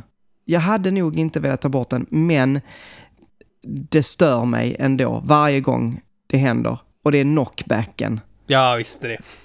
jag visste det. Alltså- det måste vara knockback. Det är så irriterande. Mm. Framför allt när man, när man, alltså... Åh, hur många gånger har man liksom... Det, det är ju... Castlevania är ju, eh, de gamla då, är ju Mm. rätt eh, svåra plattformar till och från. Liksom. Vissa partier är supersmå plattformar som du ska ta dig över. Och så gör du så fina, fina hopp, tar dig precis förbi, så kommer det en medusa. Och man bara ser hur den, medusorna är svävande huvuden som liksom vågar sig fram i en så här vågform mot dig. Värsta padden. Ja, det är Som- så jobbigt. Och så försöker du, försöker du, försöker du och du bara Åh! Slår den dig och så trillar du bakåt ner i hålet. Eller Det så... känns lite ho- som att den, eh, att den alltid graviterar mot ett hål. Jo, Jag vet inte, jag tycker jo. alltid det känns som att den gör det på något jävla vänster bara. Ja. Liksom att man typ blir knockad framåt istället. Bara för att Eller där är ett typ- hål. Eller typ att du råkar, du vet, du slår, du slår eller har ihjäl eh, eh, fienden på, framför dig, eh, på plattformen framför dig, råkar gå lite bakåt så att den plattformen inte blir osynlig längre. Sen går du fram, hoppar, ja då är där en eh, fiende igen. Du tar skada, uh, och så eh, slungas du bak i, i, ner i hålet. Så, alltså det är... Ja, knockbacken det- är skitjobbig. Men nu när jag har spelat Bloodstained så finns valet att ta bort knockback. Alltså, du kan eh, välja, inte Ritual of the Night, utan det andra, Curse of the Moon, retrospelet. Mm. Där kan du sätta på eller stänga av det i början. Och jag kör ju med knockback. För att det är på något sätt, jag har ju någon form av självskadebeteende. Eh, så jag liksom, jag vill ju eh, lida. Eh, men, men, och, Kanske känns konstigt utan. Ja, jag tror det. Alltså jag tror att det är det att det känns som på riktigt. Men jag tror så här, hade jag inte spelat de gamla retrospelen, så hade jag ty- och, och, eller hade jag spelat dem idag för första gången, så hade jag, jag hade nog inte orkat med det. För det är så hur- ofta man blir så irriterad. Hur är det i Curse of the Moon? Är det att när du hoppar så kan du fortfarande styra dig själv i luften? Eller är det som Castlevania 1-3 att du absolut Nej. inte har någon kontroll? Du har ingen kontroll. Nej. Och För det, det Super Castlevania 4, det är väl eh, att du har lite kontroll va? Mm, När, för där är man inte helt stel i luften, där kan du fortfarande styra dig själv lite grann. Ja, och jag tror, alltså i, i de här så är det så att om du bara trycker hoppa och så hoppar han rakt upp eller hon rakt upp. Eh, och om du i luften då försöker trycka framåt, ja då händer det inget. Utan du måste göra det samtidigt som du hoppar. Trycka framåt Mm. och hopp. Då hoppar den ett framåthopp. Eh, och det där tycker jag är svinjobbigt. Alltså, det är ju, det är ju så klassisk Mario-grej. Alltså, Ja, precis. det är därför Mario är så skön att styra, för att det faktiskt finns en viss kontroll i luften liksom. Eh, men nej, det, det är som gamla Castlevania. Och det gör det ju ännu svårare också. Ja, för den kombon är frustrerande. Ja. Att man inte har någon kontroll i luften. Och sen när man inser bara fuck, jag håller på och landar fel. Och så blir du knockbackad. Finns och så inget att göra åt det. Mm. Nej. Men ja, ja, det var den. Ehm, Den är störig. Eh, plats nummer tre. Ehm, det här är... Vad ska man säga? Det här är kanske inte en, en onödig mekanik så mycket som att det är jag som inte lyckas minnas rätt. nu ska vi se. Red Dead Redemption 2 eh, kom ut för typ tre år sedan kanske. Eh, var väldigt, väldigt bra. Men hade extremt mycket olika commands och, och olika knappar att trycka på och olika grejer som olika knappar gjorde. Jag vet inte hur många gånger jag tryckte fel. Alltså, det hände olyckor för att jag tryckte fel i Red Dead Redemption 2. För att jag ville prompta någon, prata med någon och istället så sköt jag dem. Nej, sköt gjorde jag inte så ofta för det, det var ju liksom trigger-knappen. Men det var väldigt ofta man råkade bara sula till någon i huvudet liksom. Jag, tror, jag att- tror Niklas gjorde också det när han pratade här. Jag, jag känner så igen det här nämligen. Ja. Du, kanske, du kanske själv har sagt det här då, men typ istället för att typ eh, hjälpa någon så börjar man strypa dem. Ja men typ. Alltså, och det, det, det bästa är ju typ så här någon gång när, när, när jag gått fram så, ja men du vet, så ska jag gå och sätta mig på min häst. Så hej hästen, nu kommer jag här ska jag sätta mig. Nej, jag ska nita dig. Bah! Bara slår man hästen rätt över ansiktet. Och den stegrar och sparkar bakut liksom. Mm. Ehm, och, och det blir ju väldigt komiskt. Men, men det jobbiga i Red Dead Redemption 2 är också att det är det, det ska vara ta sig själv på så stort allvar. Eh, så om du gör en sån här grej eh, så är det väldigt vanligt att liksom folk börjar skjuta på dig och att du blir efterlyst och att du liksom Ja, då kan du inte komma tillbaks till den delen av kartan förrän du har betalt din Bounty eller suttit i finkan och blivit av med en massa skit. Alltså sådär. Det, det är så jäkla bestraffande. Och eh, alltså någon gång vet jag att det var en del av, av eh, kartan som jag, jag kunde inte åka tillbaks dit för att jag hade en Bounty som var alldeles för hög och jag hade inte pengar liksom. eh, så det var, bara, det var bara drygt. Efter en sån, liksom, jag råkade så, puff, skjuta ihjäl någon av misstag. Och så blev det ett vittne som man fick springa fram och liksom mörda också. Och så var det någon annan som såg det. Och så, ja men du vet, det bara så spiral. Ja. Mm. Så, så det, inte kanske en mekanik, jo det är ju spelmekaniskt att, att liksom eh, förvirrande kontroller, ska vi kalla det det? Mm. För annars, i ett annat väldigt bra spel, det, det är så, det tar lite tid att lära sig dem. Man måste verkligen sätta sig in i eh, styrningen.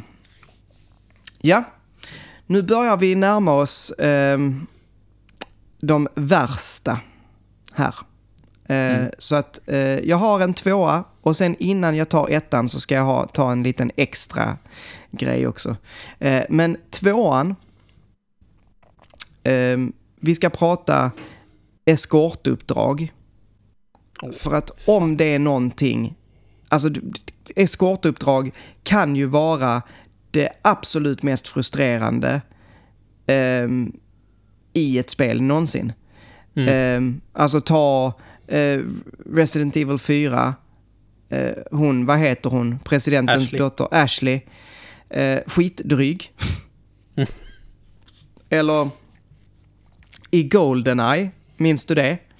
När man ska, hon Natalia. Nät, ja just det. Hon är helt bizarr.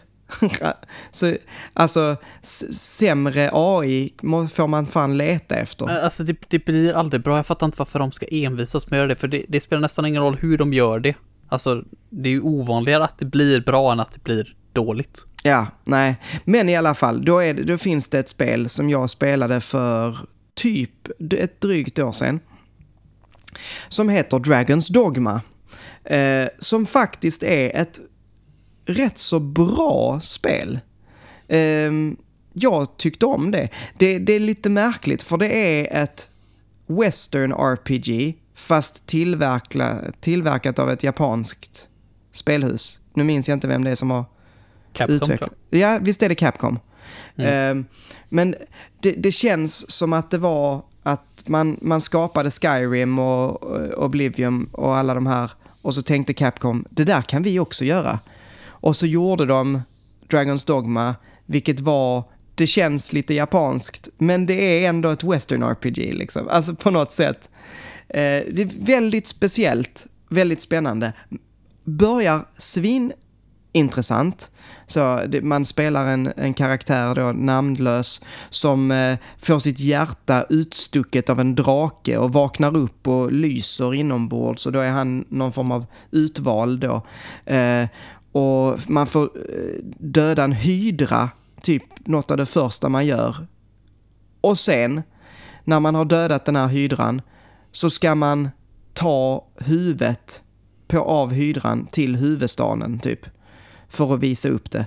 Ja, och då lägger man det eh, jättelika huvudet på en vagn som eh, dras av några oxar. Och så ska man bara gå. Det tar typ 20 minuter. 30 minuter. Alltså det tar fruktansvärt lång tid. Eh, det här jävla eskortmissionet. Och det dödar hela tempot. Det förstör tempot i spelet helt och hållet. Och jag höll på och bara, nej, nej jag, jag tänker inte, jag tänker inte sitta Men igenom det här. Vad händer under de 20-30 minuterna? Är det typ De- fiender som attackerar den eller händer det någonting? Ja, lite grann då och då. Men mest att, ja, alltså det gör det ju. Det attackeras lite då och då.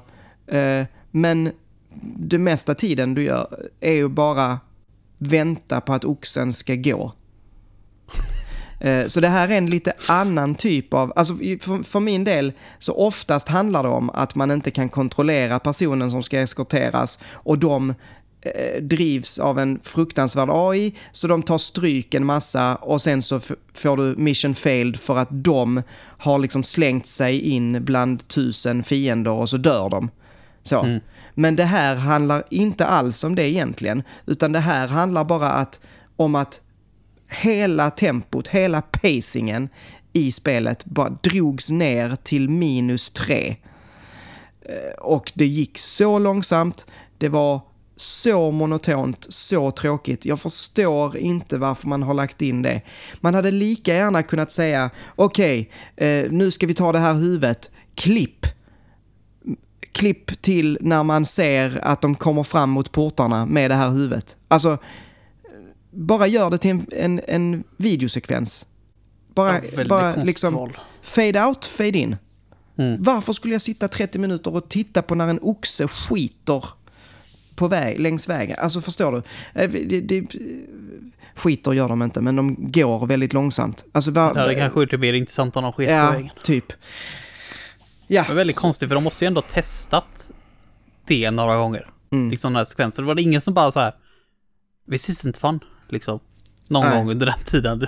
Varför har vi ens programmerat det här? Liksom? Och visst, alltså man, man, möter, man möter lite rövare och lite flygande så här harpies och lite goblins. Och, alltså visst, det händer saker på vägen, men det är inte intressant.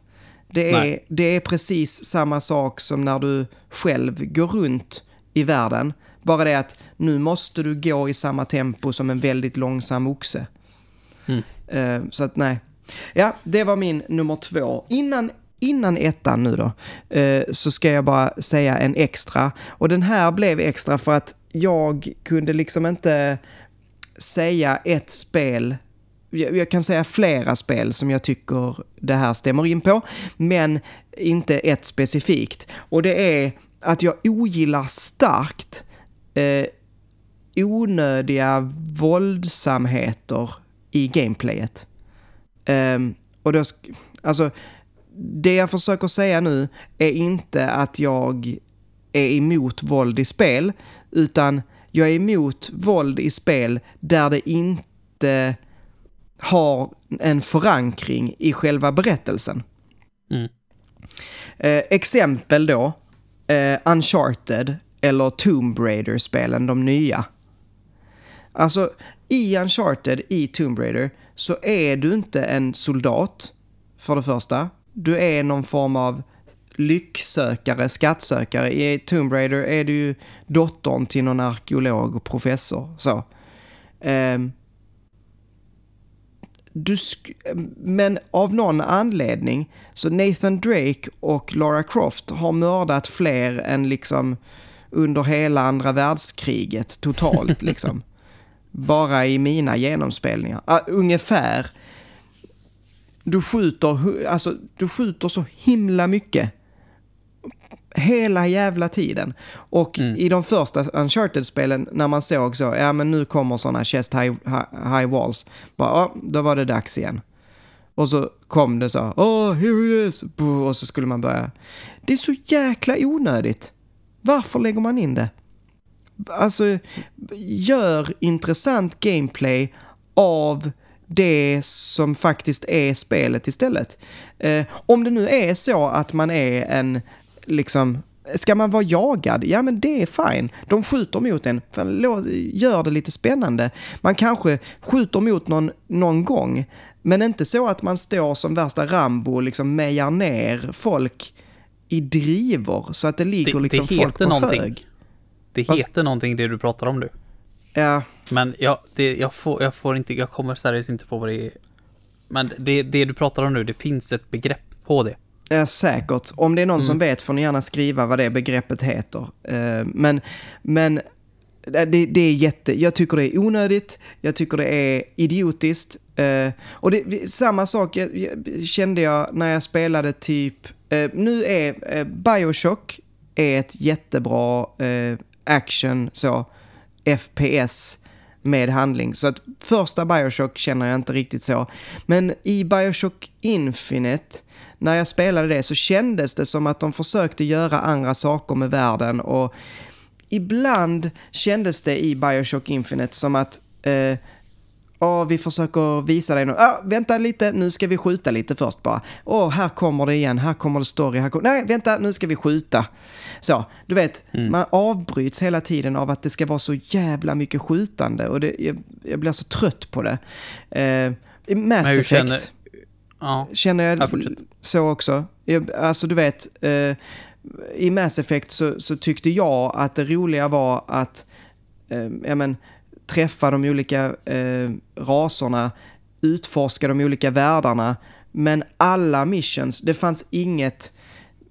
Det, jag minns inte nu, för att det är länge sedan, men jag kan inte minnas att det fanns några vettiga missions som inte var att använda sin pistol eller sitt vapen liksom. Så att, ja. Men, men hur känner du typ som i typ GTA? När man mm. liksom helt plötsligt bara kan, ah nu kör jag på trottoaren en stund, mördar 100 pers. Och ja, men... polisen ger upp för att du körde ner i, äh, ner på tågspåret ner i en tunnel någonstans och de bara orkar inte jaga dig. Hur ja, känner det, du för en sån grej? Det, alltså, det, jag, alltså det, det känner jag inte, alltså såklart kan man tycka att det är eh, horribelt och fel och allt vad man vill. Men jag, jag, tycker inte det. Jag tycker GTA är rätt så roliga spel. Eh, de är galna. De är, mm. Det är sandlådegrejen eh, som är det roliga i de spelen. Eh, när ja, jag... Du styr ju själv. Det är, liksom, det är ju spelarstyrt. Ja, alltså. Där i det fallet liksom. Jag vet, alltså vilket var det? Var det nej, det var nog Vice City minns jag, som vi spelade mycket, eh, med jag och mina kompisar, där vi bara eh, la in fuskkoder så att man fick en tank, man fick alla vapen mm. och så typ så här kunde man få den här tanken att flyga på något sätt. Och man sköt, man liksom hoppade och så sköt man. Så liksom av rekylen på skottet så liksom kunde den skjuta sig själv upp i luften. Och du vet, ja, just det, det har jag sett. Och så bara så här mosa så här hundra eh, polisbilar. Eh, och visst, det är jättevåldsamt, folk dör. Men det är inte det jag är, är ute efter här. Alltså, det, det passar in ändå i den typen av spel. Samma sak med Bioshock som jag sa tidigare, alltså ettan tyckte jag det passade in. Eh, I Call of Duty-spelen, även om jag inte tycker de är så intressanta, så passar det in. För det är spel där det ska finnas våld. Du, men, du menar mer från ett story-perspektiv att här är liksom... Ja, alltså... bara, bara för att få in gunplay liksom i gameplayet. Utan att förklara det på något vettigt sätt. Ja men precis, och alltså när man då till exempel då i Tomb Raider, jag minns, jag, som sagt nu parafraserar jag mina minnen eller vad man säger, men ehm, alltså jag minns Lara Croft som att i de två första, för jag har inte spelat Rise, eh, nej förlåt, jag har inte spelat, jag har inte spelat Shadow of the Tomb Raider, heter det. Ehm, men, men Rise of och Tomb Raider från 2016 eller 15 eller 13, jag minns inte. Eh, där känns hon så himla i storylägena som att hon vill inte mörda, hon vill inte, alltså hon är lite så, hon tar skada, hon känns verklig och ah, håller sig för armen och så. Och sen så i liksom, sen så bara så, åh pistoler, pang, pang, pang, pang, pang, pang, pang, pang, pang, pang, skjuta ihjäl allt. Eh, det finns liksom inga hämningar i gameplay. Och sen när, när det kommer story så bara eh, har hon det här att, ja ah, men vi kan inte, alltså hon försöker göra det rätta samtidigt så mördar hon folk på liksom löpande band. Alltså det, det, är dissonans. Ehm, så det Video gillar game jag logic. Ja, precis. Och jag tycker att det, det stör mig jättemycket. Okej, nu kommer min nummer ett då. Det här är den sista. Eh, nummer ett. Och vi ska prata backtracking och eller utfyllnadsquest. Backtracking är kanske inte, men på engelska padding liksom. Mm. Utfyllnad för utfyllnadens skull. Och jag vet inte vad du tycker. Nu kanske jag trampar dig på tårna här. Men det finns ett spel som jag verkligen, verkligen älskar, som jag vet att du också älskar, Mm. som har något av det värsta när det kommer till utfyllnadsquest. Och det är Wind Waker. Japp. Det, alltså, det roliga var att jag visste inte att du skulle ta det här, men det första jag tänkte på var, nu, nu vill jag inte spoila någonting här, men sista templet. Mm. Så det första du gör när du kommer in i det är ju att döda tidigare bossar. Ja, ja, men, ja, Med ett svartvitt filter på sig. ja, Ja, och det är ju Ja. inte, alltså det var det första jag tänkte på, men nu när du nämner Wind Waker så är det ju andra, så här typ Triforce Questet och ja. Det är verkligen, det är verkligen Alltså- fyllt med sådana här grejer. Det är det. Det det, är det. är, och, och Zelda är en, alltså Zelda, även i Twilight Princess, där ska du ta några så här jädra tårar, vad heter de? Midnas Ja. tears eller? Och Mm. alltså typ hela Skyward Sword är utfyllnad, skulle jag tycka. men, typ. men, men alltså i Wind Waker, Triforce Shard Questet är så sjukt egentligen. För då är det så här, för er som inte har spelat. Man, innan man kommer till Ganons Tower som är det sista, så, så är dörren låst. Du måste ha en Triforce för att öppna det. Men den är splittrad i åtta delar, så du måste leta upp de här eh, delarna. Och de är över hela kartan. Okej? Mm. Men du kan inte bara leta upp dem. Nej, du måste först hitta kartor som också, även de åtta stycken som är över hela kartan. Hela, ja. Och när du väl får upp dem så kan du inte läsa dem. Utan du måste åka till fucking Tingle och betala pengar för varenda en för att dechiffrera dem. Och då kan du åka och försöka då leta upp den här Triforce-sharden. Och så ska du göra precis det på varenda jäkla av de här åtta. Det är så himla Han, onödigt. han ska ju ha en jävla massa pengar för det här också. ja, Eller rupees. det, det kostar väl typ 400 spänn. Ja, det är svindyrt i alla fall. Alltså, ja, nej, jag, jag, jag vet att jag eh, suckade lite när jag behövde göra det här. Men du, Ehm, du har bara spelat originalet va? Inte Nej. HD-versionen? nej, jag har Nej, för, jag spelat jag, för jag vet att de hade ändrat det här questet i HD. Jag var tvungen att gå in och kolla nu. I original Wind Waker eh, Wind Waker, ja, original Wind Waker till GameCube så är det åtta charts. Mm. Som måste hitta, men i Wind Waker HD så är det bara tre. Just det, mm, det Så stämmer. det är en ganska rejäl ändring. mm. Det Men stämmer. Wind Waker var ju utstressat. Alltså, det märks på så många sätt i det här Mm. spelet. Samma sak när du samlar pärlorna i början. Liksom Mm. en av pärlorna ges ju bara till dig. Mer Ja. eller mindre. Du behöver inte göra någonting för den överhuvudtaget. Det är liksom bara okej. Eh, så jag, jag tror helt enkelt att det var på grund av att de hade för lite tid och att de ville ändå att spelet skulle vara relativt långt. Ja, Som sagt, padding. men Det ja. som inte hade behövt vara det, för Det- det hade varit ett bättre spel utan det. Och, och alltså av allt det vi har gått igenom nu som olika onödiga spelmekaniker så kanske inte denna egentligen är värst. Av alla de här. Alltså jag vet, äh, knockback i Castlevania till exempel är frustrerande. Det här är bara... Det som gör det här jobbigt är att det är i Wind Waker som jag tycker så mycket om.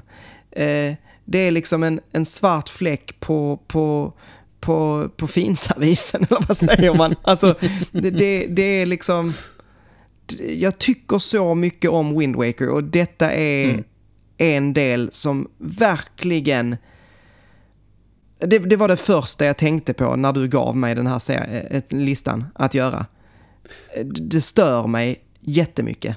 Att, Jag, jag gillar ändå när du nämnde det här så var det första jag tänkte på också var Wind Waker, men jag, Mm. jag tänkte ju på de här bossarna i slutet, jag vet inte varför. ja, När, jag, när jag tänker back, eller när jag tänker padding, mm, så tänker jag oftast på att använda bossar igen. ja. Det är en sån vanlig grej i såna här Megaman. RPG, ja Kan vi precis. bara, kan vi Mega, bara säga Megaman alla Megaman-spel. Alla Megaman ja. Men där, där är det ändå liksom något klassiskt. Ja, men där är det typ Ja. något klassiskt nu att man ska göra det. Ja, Men Det är men liksom, alltså det vad fan tänker de? ja. Om man nu har, för Megaman är ju egentligen bara så, spring genom banan, klara bossen. Mm. Det det är det du vill göra. Och så när du har klarat alla de här bossarna, det, brukar det vara? Tre, fem, Åtta. åtta bossar. Eh, ja, då ska du göra samma sak en gång till. Bara klara dem igen.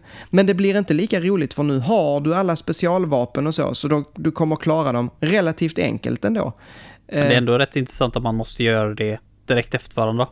På liksom samma Ja. liv. Det är ändå det som gör det lite intressant att de Ja. är liksom... Det är liksom det här jag- rummet. Det är, det är så klassiskt med... Jag fattar att... Att folk inte kanske gillar det, men jag, jag har alltid tyckt att det är liksom så här... En av de coola grejerna, liksom att man ser alla dörrar. Och så bara okej, nu är det dags att döda alla bossar på en gång.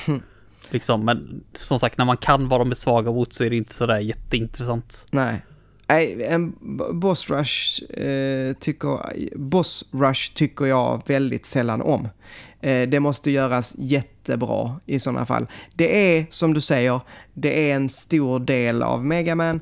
Jag tycker bara inte det är den roligaste delen av Megaman heller. Nej, de hade ju kunnat hoppa över det, men nu är det ju liksom... Nu är det så inbäddat Ja, i vad är, Megaman är. det är så. ju i koden liksom. Mm, Mm. precis. Men ja, det var, det var min lista. Mm. Bra lista. Tack, tack. Och eh, vi kan väl fortsätta med att säga tusen tack för att ni lyssnar. Eh, har ni lyssnat så här långt så ska ni fan få en premie. Ni ska få en eh, tumme upp i discorden eller något. för alltså, idag blev det långt. Eh, Ja. Må jag säga. Eh, men tack så mycket för att ni lyssnar. Det betyder väldigt mycket för oss. Eh, det, det är jätteroligt att ni är med och gör den här eh, podden till vad den är, helt enkelt. Och eh, har ni tips som Mr. Facemaker hade eh, på listor vi kan göra. Så det bästa sättet är att gå in i discorden och prata lite med oss där. Ehm, joina vår Discord, den finns i länken till det här avsnittet. Absolut finns den det. Ehm, den finns väl på fler ställen också, eller så bara hör ni av er. Hallå, kan jag få joina Discord? Vad gör jag det?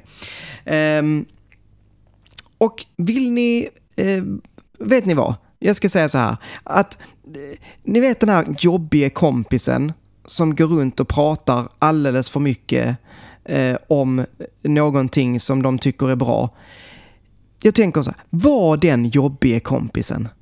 Bara prata alldeles för mycket om den här sjukt bra podcasten som ni lyssnar på just nu som heter Gaminglistan. Var den människan. Det, det, jag lovar, i slutändan så kommer det ge resultat för oss i alla fall, inte för er.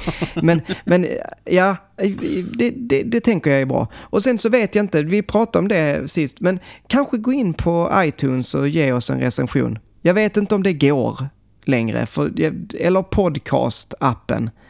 Ge oss lite recensioner. Säg att ja, men de är sådär. Jag vet inte, men det hade varit trevligt i alla fall. Eh, det, jag tror att det kanske hjälper oss, men oavsett hur ni hjälper oss så ska ni ha stort tack. Till er som hjälper oss via Patreon så eh, kommer det här snart ett litet eftersnack där vi ska prata om, eh, ja, det, ingen aning, det får vi se. um, Till er andra så säger vi ha det gott så länge vi ses nästa gång. Eh, vi vet inte riktigt när det blir eftersom det är lite sommar och eh, ja, vi kommer vara lite lediga. Men eh, ja, snart kommer vi tillbaka helt enkelt med en ny lista och ett nytt avsnitt. Tack så mycket Heden. Ha det så Tack, gott. Tack Manuel. Samma. Hej då! Hej då!